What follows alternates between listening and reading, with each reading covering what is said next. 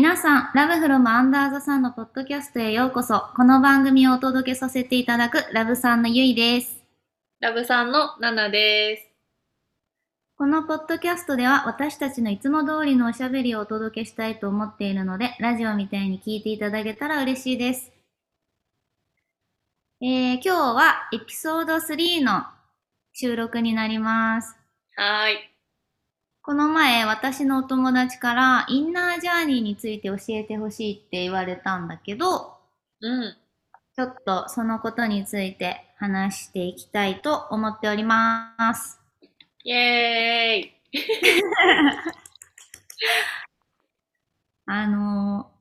インナージャーニーをさ、説明する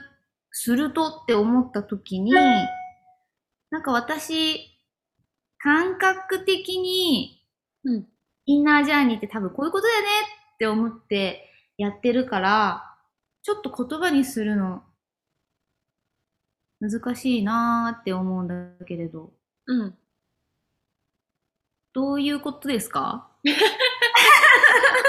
投げたね。結構ブンって投げたね、今ね。いや、なんか、まずさ、そのお友達がね、その聞いてくれてるっていうのにすごく私は嬉しくって。そうなの、3回とか聞いてるとか言ってて、もうだからごめん、新作撮るねみたいな感じ。もうほんと嬉しくってさ、で、しかもそのなんか聞いてって、彼女なりになんかそのなんていうの、こう、インナージャーニーっていうものに多分興味を持ったからなんだろうっていうふうに思って、で、なんか調べてくれたんだよね。そう見た。そう。で、調べたけど、こんなことできるのって思いつつも、なんか私たちの言葉で話してくれたら、なんかこう、もうちょっとわかりやすいかもっていうふうに、なんかリクエストしてくれたっていうのがもうすごく嬉しくって。ねえ、嬉しいよね。で、なんか正直そのインナージャーニーって私も検索したことはなくて、なんかね、その今までにいろんなそのヨガの先生だったり瞑想の先生から私はいつもこう学びを得ていて、で、その中でインナージャーニーっていう言葉にある時多分出会って、で、すごくその言葉言葉自体を私は気に入って、なんかね、その、ちゃんとしたその意味をね、自分が、こう、なんていうの、教科書通りに説明ができるわけではないと思うんだけれど、でも、自分が思う、私にとってのインナージャーニーってこんな風に捉えてるっていう風に、今日は話せたらいいかな、ゆいとね。なので、いつも通りゆるく聞いていただければと思うんですけど。はい。はい。そう、なんか、まずさ、インナージャーニーっていうその、英語じゃない？で、その言葉からさ、なんていうの、どう解釈してる？ゆいは。自分の心を見つめる、心の旅的な？そうだよね。インナージャーニーってだって、インナーだから内側というか、ね、自分の内面。内面への、旅だよね。そのまま受け取れば。そんな感じだよね。で、なんか私は、その、ずっと、なんていうのかな、そのことを学んだ時というか知った時に、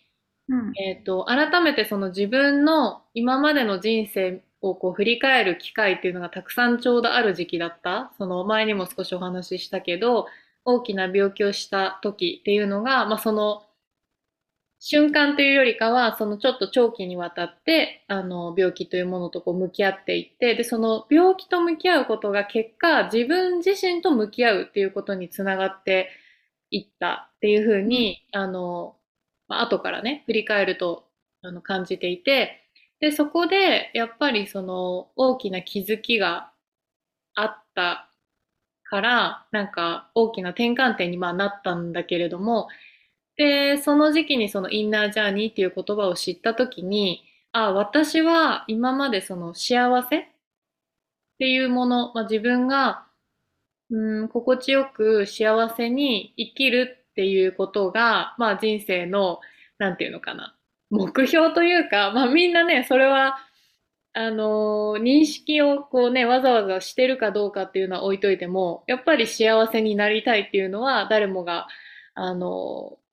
うというか、望むことかなって思うんだけど、で、私ももちろんそうで、その幸せをさ、求めて、私は外へ外へと旅をしてきたんだなってことに気づいたんだよね、その時に。外側に、例えば、お金をたくさん稼ぐことで、そうしてお金をたくさん得ることによって自分が欲しいものを手に入れることで、じゃあ例えば住みたい家に住んで欲しいものに囲まれてっていう生活が私の幸せなんだみたいな風にで、例えば行きたい海外の旅行ね、行きたい時に行ってとか、すごくその豪勢なホテルに泊まることだったりとか、なんか、そういうものをこう獲得していくっていうことが幸せにつながるっていうふうに、大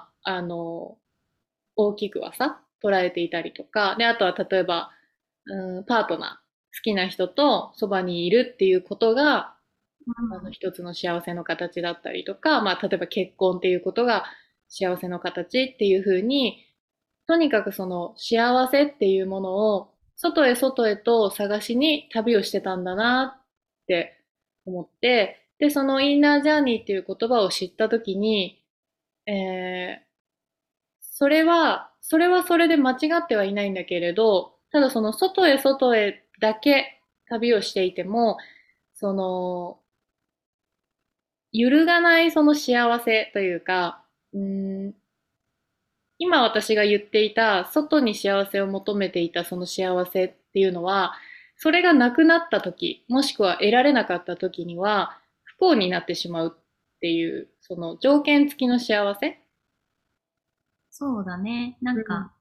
相手から与えられる、与えられないこととかもそうだよね。こうしてほしいのにこうしてくれない。こうしてくれたら幸せなのにこうしてくれなかったから、幸せじゃない。なんでってこう相手を責める、外側を責めるっていう。だからそれってもちろん、じゃあ例えばそれなりにそのお金を手にするために頑張って、じゃあいい大学に行って、でいい企業に入って、いいそのお給料もらってとかっていう風に、それを頑張ることっていうのは、それが悪いっていうことでもなくて、でそれは素晴らしいことだし、だけどそれしか見てなかったら、それがどこかのタイミングで、例えばじゃあ経済がすごくこうね、不景気になって、会社がもしかしたら倒産してしまうかもしれないし、っていう何かその自分の力ではどうにもできないことが起きた時に崩れてしまうもの。っていう、ことにも気づいていって、で、その、なんか言葉の表現って難しいなって思うんだけど、よく本当の幸せとか、もう少しその本質的な幸せとかっていうふうに表現されると思うんだけど、それって多分、そういう何か状況だったり、周りだったり、もしくはその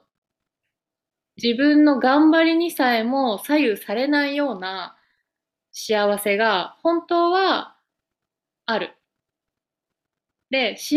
っていうとなんかもしかしたら分かりにくいかもしれないんだけど、心地よく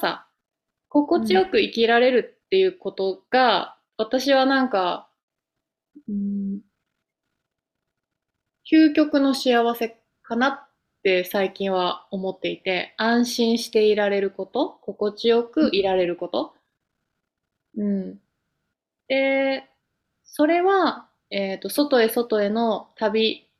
だけではなくて、やっぱり自分の内側を見ていくというか、内側との対話を進めていく、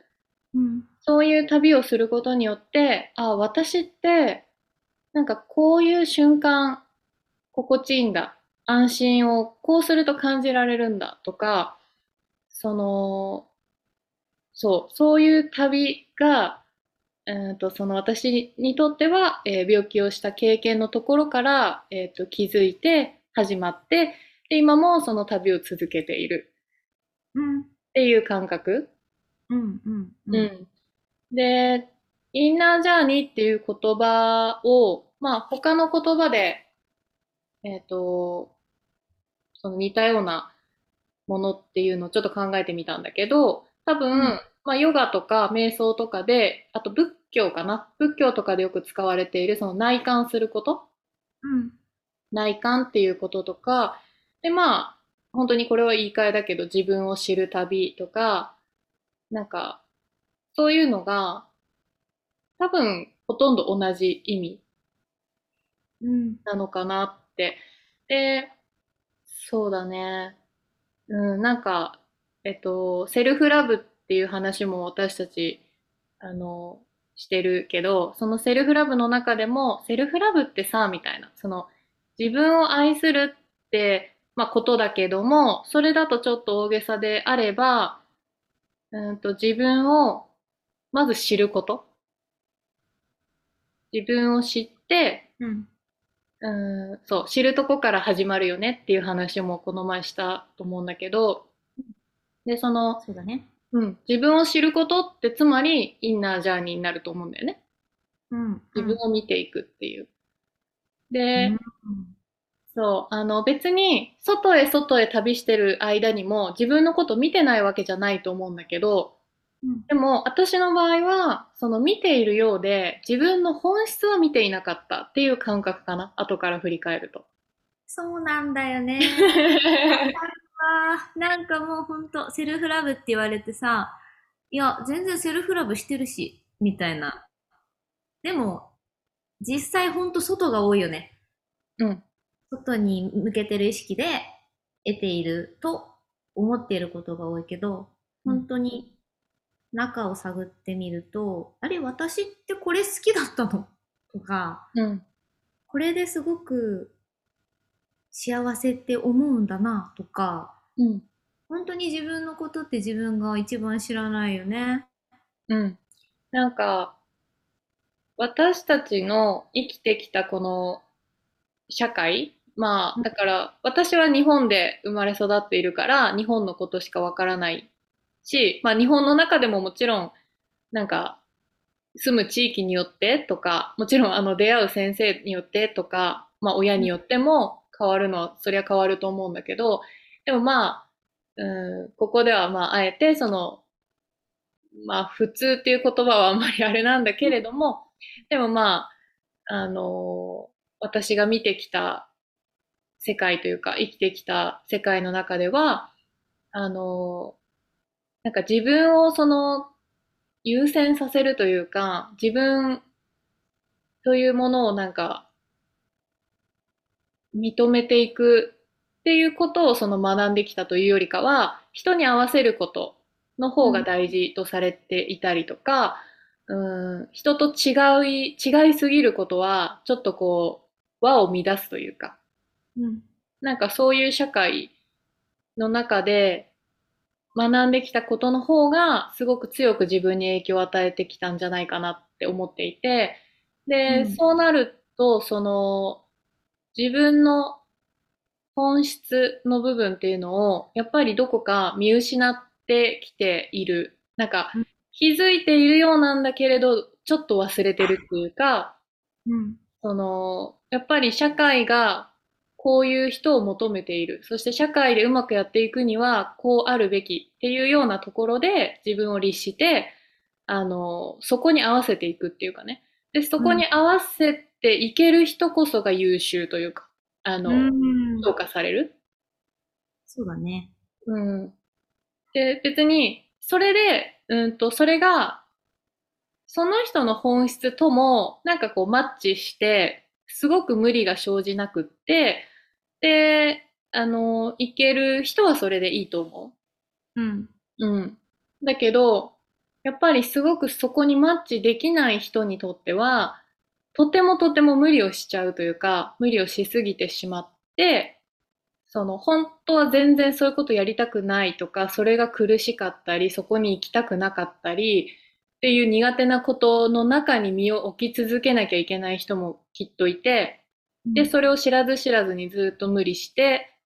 で、あるどこかのタイミングでこう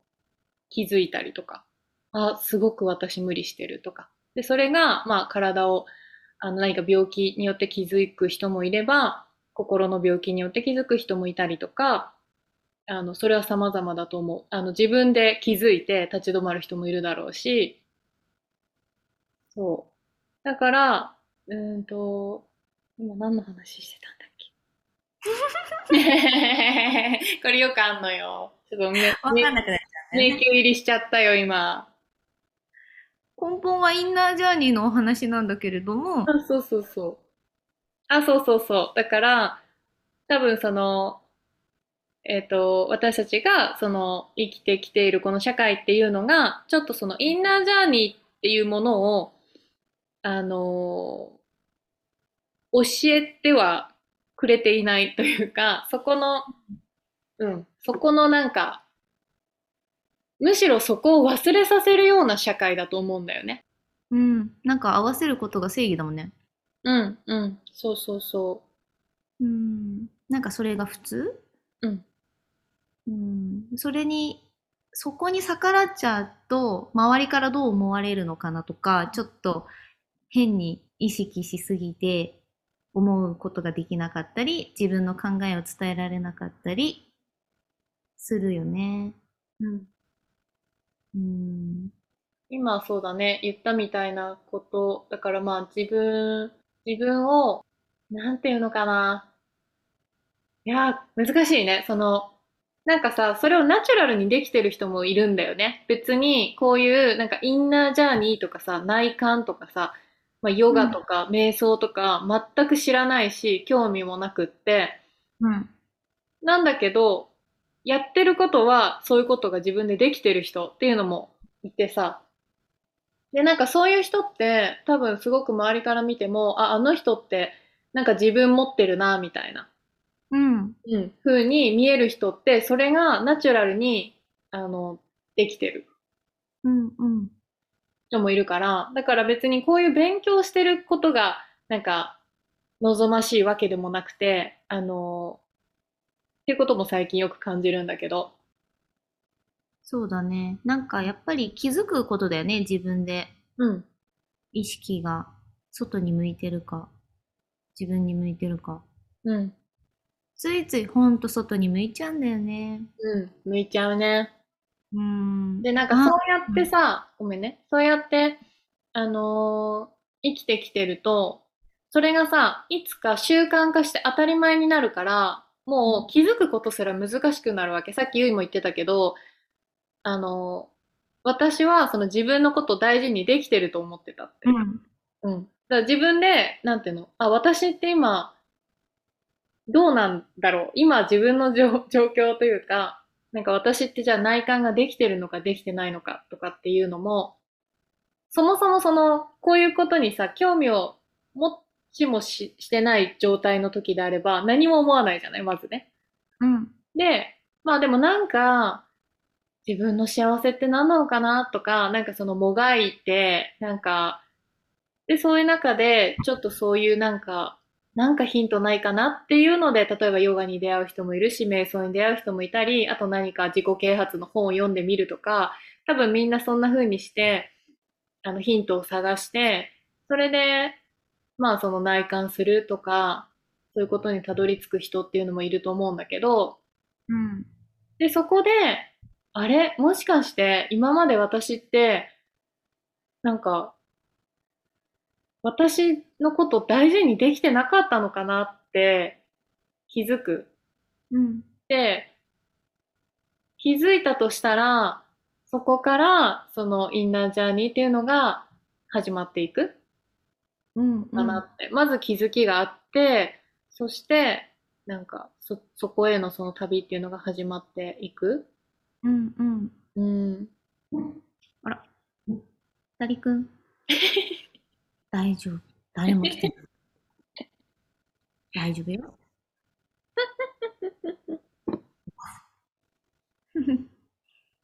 なんかさ、それで言うとさ、うん。私趣味がないんです、みたいな。うん。趣味ってどうやって見つけたらいいのってよく聞かれるんだけど。うんうんうん。結局は自分が何が好きなのか、うん。内観してみることにつながるよね。そうだね。なんか、今なんかそれでさ、思ったけど、私もずっとなんか自分が何の仕事したいのかっていうのがわからなくて、うん。で、今もちょっと、なんていうのか、わかんない自分もいるんだけど、でも今はもうなんていうのかな、ある程度もう方向は絶対ここなんだよなっていうのは分かってて、で、それはどうやって分かっていったかっていうのがその趣味と、まあ、似てるかなと思うんだけど、よくほら、みんなインスタライブとかでもいろいろ相談したりとかするようなライブだと、好きなことが分からなくて、だから、まあ、好きを仕事にした方がいいとは思うんだけど、好きがわからないから何をしたいかがわからない、どこに情熱を注ぎたいかがわからないっていうような相談すごく多いと思うんだよね。で、私もその一人だった。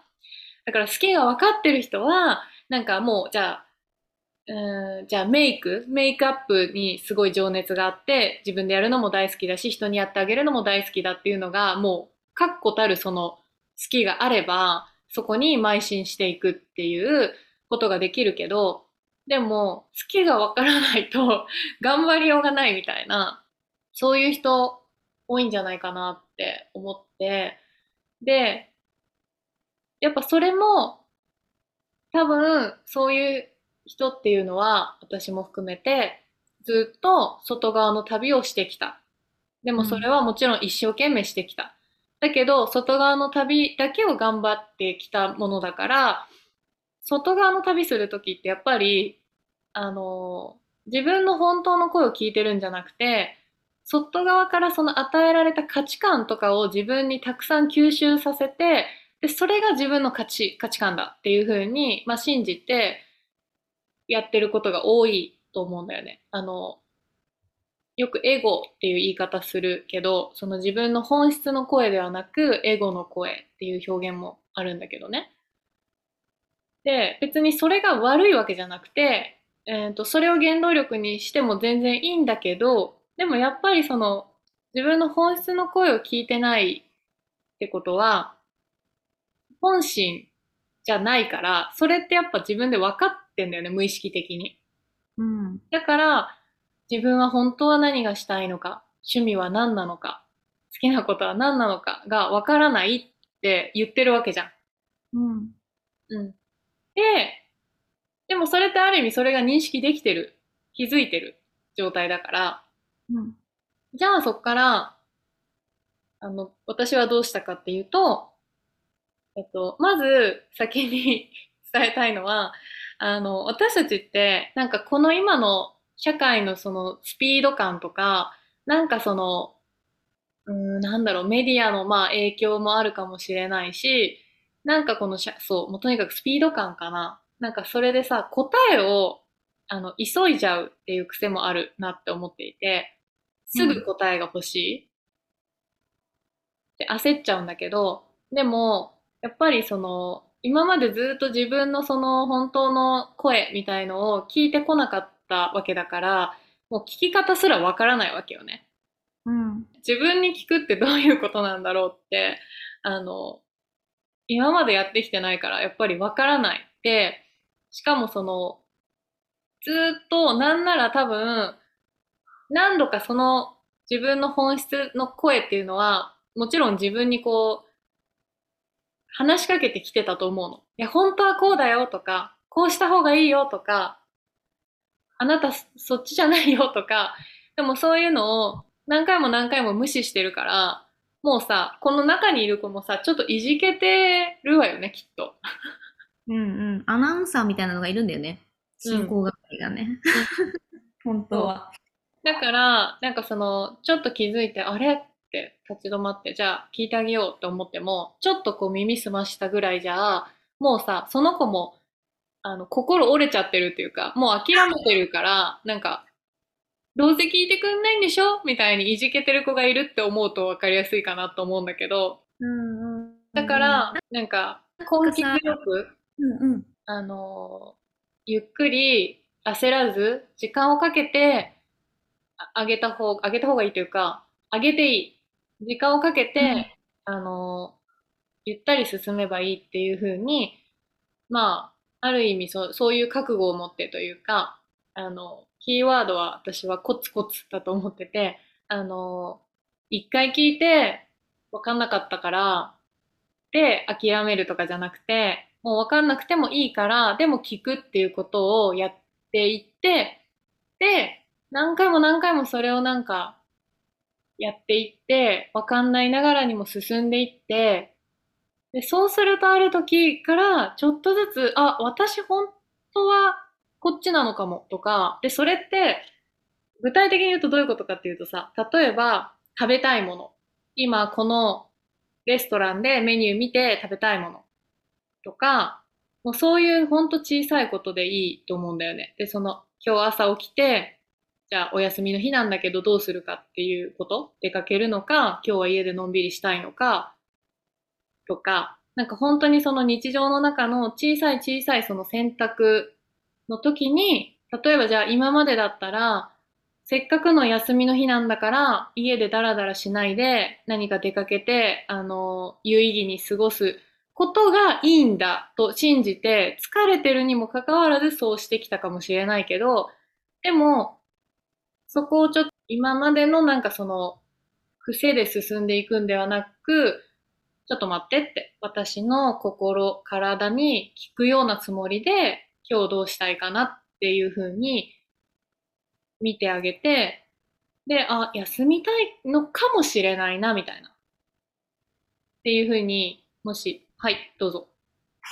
前さ、メイ先生がさ、言ってたけどさ、お友達と、久々に会ってお話してるときに、自分は、なんだろうな、その時に自分の心の声が頭の中にいて、このお友達がずっと話してるのに、このうんうんと聞きながらも自分の心の中では、あ、早く帰りたいな、家帰ってお洗濯物込みたいな、ご飯も作らなきゃ、みたいな声が聞こえる。だけど、そこを無視して、そのお友達の会話に耳を傾けて、自分の本当は早く帰りたいのに、そこを、聞いてあげない？なんかそういうことだよね。気づくことって。あ、うんうんって言いながらも、お家帰ってあれやりたいって思ってたら、そっちにフォーカスしてあげて、もうちょっと今日はじゃあ、また後でゆっくり話そう。今日はちょっと帰るね。みたいな感じで、帰ると、自分の心の通りというか、そんな感じだよね。で、多分さ、今の例えとかだと、なんか今までほら、その相手に合わせることをずっと一生懸命やってきた人にとって、そんな、自分がちょっと帰りたいと思ったからって話を途中でね、止めて帰れないって思うと思うの。私もそう思ってた。で、今だって、そりゃなんていうの、本当にさ、急にじゃあ、帰りたいと思って、で、あ、ごめん、帰りたいから帰るわって。言えないよね。そこまでは言えないけど、でも、だから、そうしなきゃいけないってことを言ってるのではなくて、ただ聞こえてきた声、があった時に、あ、私今もう帰りたいんだなってまずそこに気づくっていうこと、で、もちろんだから相手の様子とかも見てちょっとタイミングを見るだろうけれども、でもまず気づいてあげて、あ、帰りたいんだね、分かったよって自分に言ってあげるっていうか、その帰りたい自分を認めてあげる、で、だからまあ結果として最初は例えば気づいてはいたけれども、やっぱり言い出せなかったから相手に合わせちゃったっていうことが多分続くと思うの。でもそれでよくて、それも練習。だから気づいててできなかったけど気づいてあげられただし、で次はちょっとだけ、なんていうの？元々よりは早く言い出せたかなとか、そういうふうに本当に段階を持って、自分のその気持ちに、まず気づくところ、そして優先していいんだってことを自分に教えてあげるっていうかね、そういう練習をしていく、伝え方だよね。相手に、相手のことを思って、伝える。そうすると、結構相手は、そこまで傷つかないっていうか、あ、そうなのって全然なんか、こっちが気にするほど気にしないよね。そりゃなんかいきなりさ、あ、もうちょっともう家でやんなきゃいけないから、ことあるから帰るから、とかって言うんじゃん。あいつなんなのってなるけど。ね、ちょっとそう思った時にさ、なんかじゃあ切りよく、あと、その15分後がさ、ちょうどじゃあ例えば3時とかそういう時間だったら、あ、ごめん、ちょっと今日3時ぐらいには出なきゃいけないんだけどいい？とかさ、なんか、多分さ、今まで私もそういうタイプで、ゆいも多分そうだと思うんだけど、やっぱりなんていうのかな、相手に合わせることを一生懸命やってきた人ほどそれはすごく難しいことだと思う。そうするのがわがままなんじゃないかって、人一倍思うんじゃないかなと思うんだけど、でも、宇宙とかね。そこも本当に、そう思ってもいい。なんていうのかな。そう思う自分がいてもよくて。だけど、本当に少しずつまず自分のその本音みたいなものを、気づいてあげる練習をして、で、だんだんそれを叶えてあげていく練習をして、で、それは、みんなね、すごい焦っちゃうんだけど、それを知ったからにはすぐできなければって思っちゃう。私もそうだったし、みんなそういう質問するんだよ、先生に。それ聞いたからこの前やろうとしたけど、できなかったんですけど、どうすればいいですかみたいな。すごくそれって、私も本当そうだったからよくわかるけど、そこはやっぱり根気が必要だっていうことは、なんか頭に入れておくと、多分自分が楽。そうだね。この前も私なんか悩んでたよね。なんだったっけ？あ、断り方だ。断り方で悩んでたよね。悩んでたね。言えんだったよね。こうやって言ったらきっとさ、なんでゆいちゃんそうやって言うの？って思われるっぽくない？とか言って。で、なんかね、私がちょっとなんかちょっとヒントになるようにみたいな感じで少し言ってさ、で、ゆいも多分それを、重々分かってるけど、それができないから悩んでるっていう、感じだったよね。そうなんだよね。難しいよね、本当に。だって、本当に、私だって、ここまで分かってるし、で、それができてる時もあるけど、でもやっぱり相手によってはすごくそれが難しくてできない時もあるし、自分がそれは構えてるんだよね、その相手に対して。そうそう、立場的に年上だったりとかさ、失礼のないようにって思ってる人に対してだと余計に、あと自分をよく見せたい。そうだね。嫌われたくないとかね。そう、だからここで自分がちょっと我慢すれば、我慢してしまえば丸く収まるとかって考えちゃうんだよね。そう、そのインナージャーニーを始めてだからってすごく順調にいくかっていうと、多分人にもちろんよるだろうけど、なんか今まで周りに対してなんかこう周りのためにみたいに頑張ってきた人ほどすごくその癖を手放すっていうのが簡単にはいかないから、それでこう悶々としたりとか、それに対して自分ってダメだってで責めちゃったりとか、なんで分かってるのになぜできないんだみたいにまた厳しくしちゃったりとか、本当にだからなんていうのかな、繊細で真面目な人ほどそうかなって思って、私もそうだったし、自分で言っちゃうけどそうだけど、なんか私は今ももちろん旅の全然途中だけど、でも何度かそういうことを経験すると、また少し見える、世界の見え方が変わるっていうか、ちょっとその辛い渦中にある自分のこともちょっと俯瞰して見れるようにだんだんなってくるっていうか、で、そうすると、まあ、辛いのは辛いし、どうしていいかわかんないとかってなるけれども、でもその中でも、あ、なんかこの経験にすら意味あるんだろうなって思えたりとか、うん、こうやってわかんないけど、まあ進んでみることがまた何か次につながっていくんだろうなとか、そういう見方がまあできるようになるから、なんかそこは、だからそういう話がこうできる人に、まあ、サポートしてもらえるんであればすごくそれもいいと思うし、とにかくその自分を責めなくていいっていうこともなんかすごく合わせて伝えたいなって今思う。うんうん。そうだね。本当にちょっと難しいんだよな。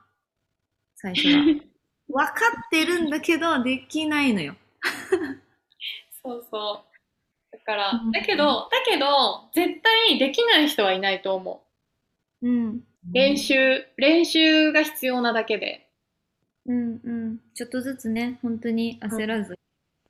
あ、そう。で、あともう一つそういうまあ実生活の中でのそういうちっちゃな選択をこうね、自分は本当はどうしたいかなっていうのを見る練習をするとか、そのさっきのお友達と会ってる時に本当は自分はこうしたいと思ったらそれをちょっとずつ叶えてあげるとかっていう、それってこうね、実生活の中での実践編だと思うんだけど、で、私の、まあ、おすすめとしては、なんか今さこういう話をまあしてで聞いてくれてる人がいたとするなら、頭でやっぱ聞いてる状況だと思うんだよね。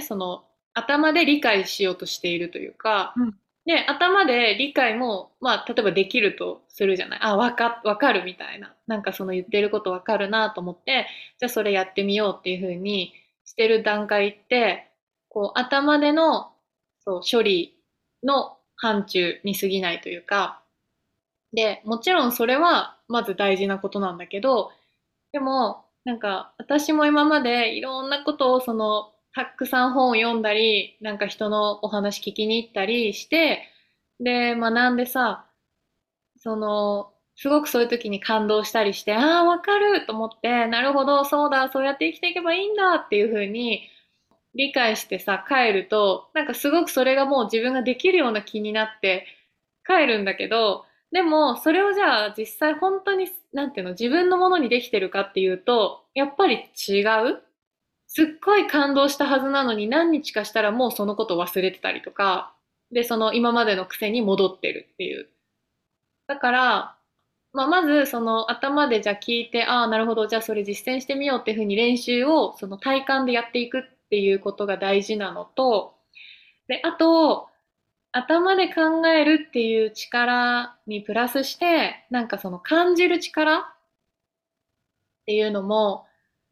私はすごく大事なんじゃないかなって思っていて、で、感じる力ってすごく抽象的な言い方だと思うんだけど、でも本当になんだっけ、ブルース・リーうん。Don't think, feel みたいなあるじゃん。感じろね、はいはい。考えるな、感じろね。うん。でも本当それだなって今、によく思うんだけど、感じるってことの素晴らしさというか、やっぱそっちの方が大事。頭で理解した状態と腑に落ちるっていう状況が違うっていうのなんだけど、と同じだと思うんだけど、で、そうなの。なんかわかるそれ。うん、わかる。すっきり感ね、腑に落ちた時の。うん。やっぱさ、腑に落ちる時って、聞いた話が自分の身にも似たようなことが起きて、で、ちょっと苦しかったり、なんか、うわーっていう感情とともに、でもその後にやってくるみたいなことが多くない？そうだね。うん。確かに。あ、こういうこと？みたいな。これか、みたいな。うん。あるね。うん。経験しないとわからないよね。こともある。うん、そうだね。そうそう。うん、なんか腑に落ちるっていう感覚はやっぱり、なんかこう、一番早いなって感じるっていうか、うん。そう。で、そうそうそう。でね、だけどその何かさ、例えば、だからちょっとこう、難しいシチュエーションとかが起きた時ほどそういうこと、だからピンチはチャンスだみたいに言われるのってそういうのもあるのかなと思うんだけど、そこから学べることが大きいから。だけどさ、ピンチをわざわざ招きたくはないじゃない。だから、そこで私は、なんかその、私的おすすめは、やっぱりなんかヨガとか瞑想っていうので、その自分の内的感覚っていうのを深めていく。自分の体の声とか心の声を聞く練習みたいなことを、さっき言ったみたいな実践編みたいな練習ではなくて、これまた説明は難しいんだけど、その、なんかヨガのね、その呼吸だったり、こう体の感覚を感じながら、その、細かく感じていきながら、見ていくっていう、なんかそのね、感覚がすごくその、インナージャーニーっていう、その自分の内側を見ていくっていう、なんだろう、それを感覚的に自分に落とし込めるような気がして、いるから、すごく私はそれがおすすめ。で、その、まあ、ヨガの中にもちろん瞑想もあるし、ヨガと別に、その瞑想、誘導瞑想とか、まあ、いろんな先生がいると思うんだけど、そう。で、瞑想って、最初ってその、こう頭で考え事を人ってこう常に大体してるから、なかなかその、なんていうの、落ち着いて座るってことが難しかったりするんだけど、それもなんか、だんだんその、それでいいから、とにかくじゃあ例えば5分座るとかっていう風に、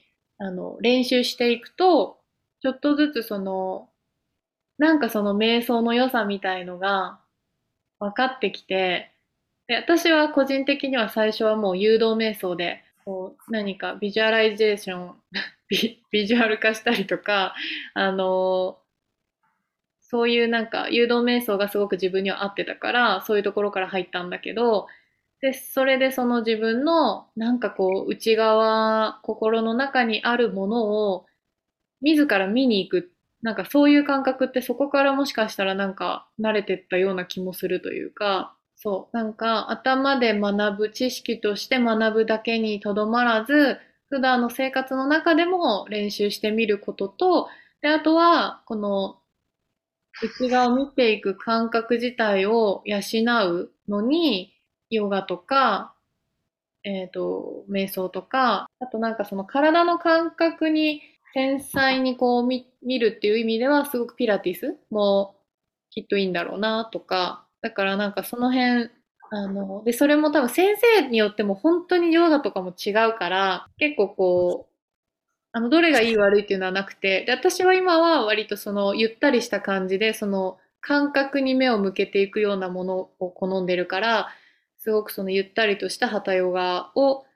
今は好んでるけど、でも多分、その時、その人によっては、もうちょっとこう、アクティブな、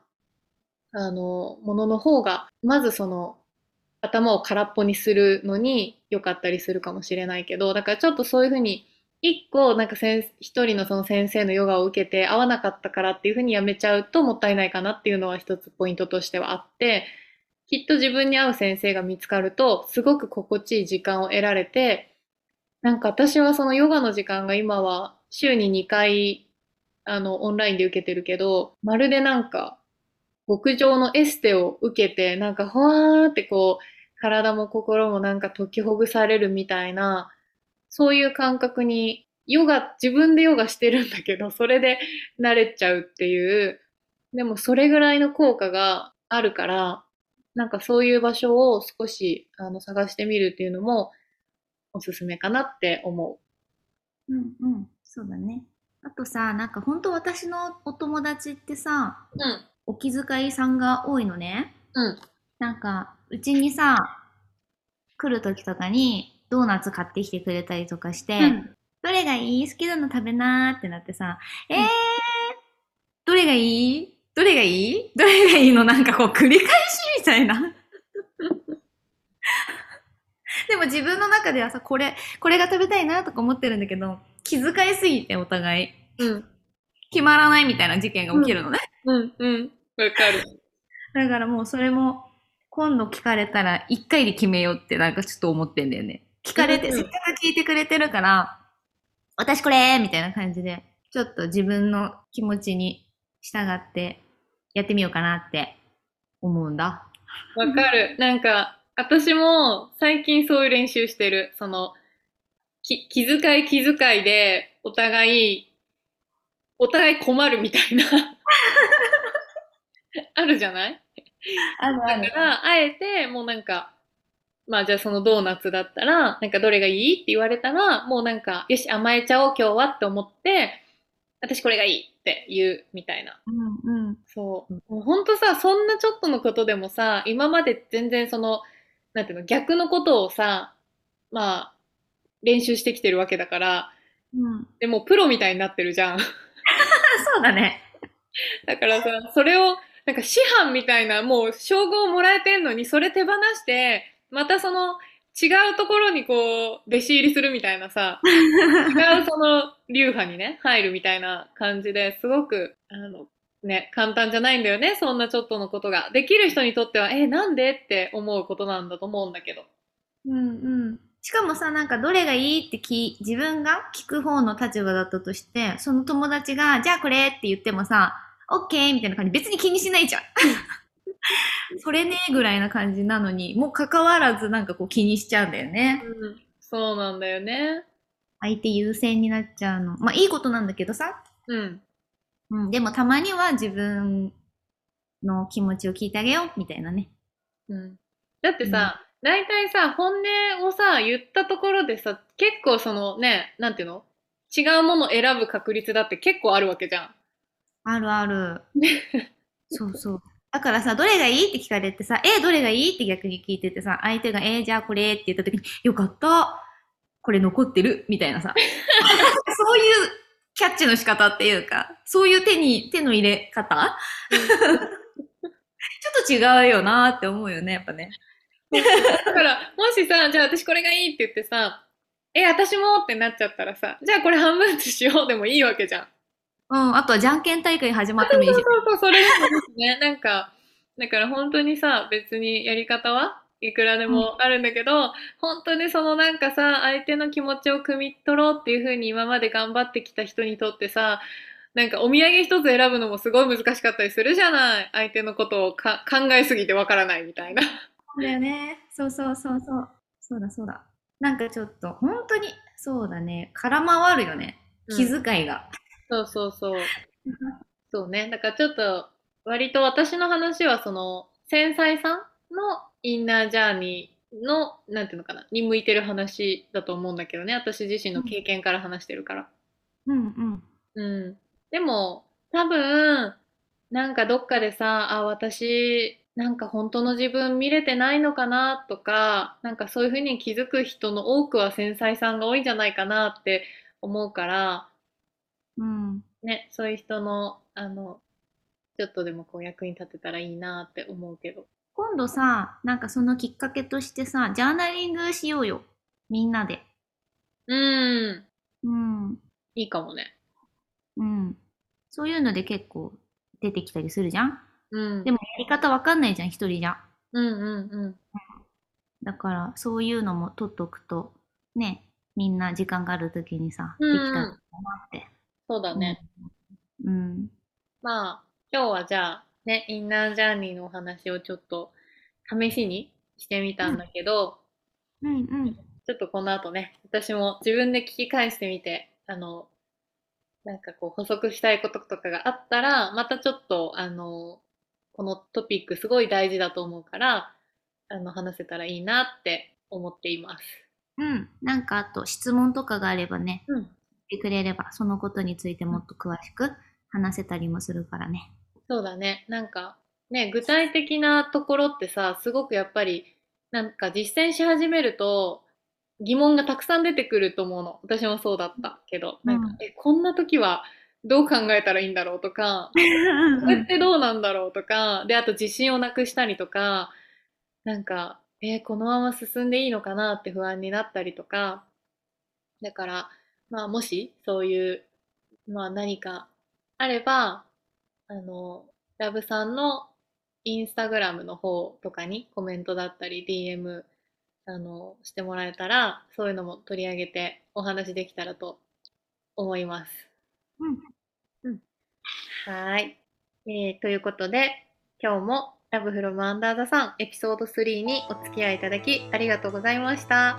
ありがとうございました。聞いてくれる皆さんがいて、私たちはこの活動を楽しく続けられています。いつもありがとうございます。それではまた次回楽しみにしていてください。Have a lovely day! バイバーイ！バイバーイ！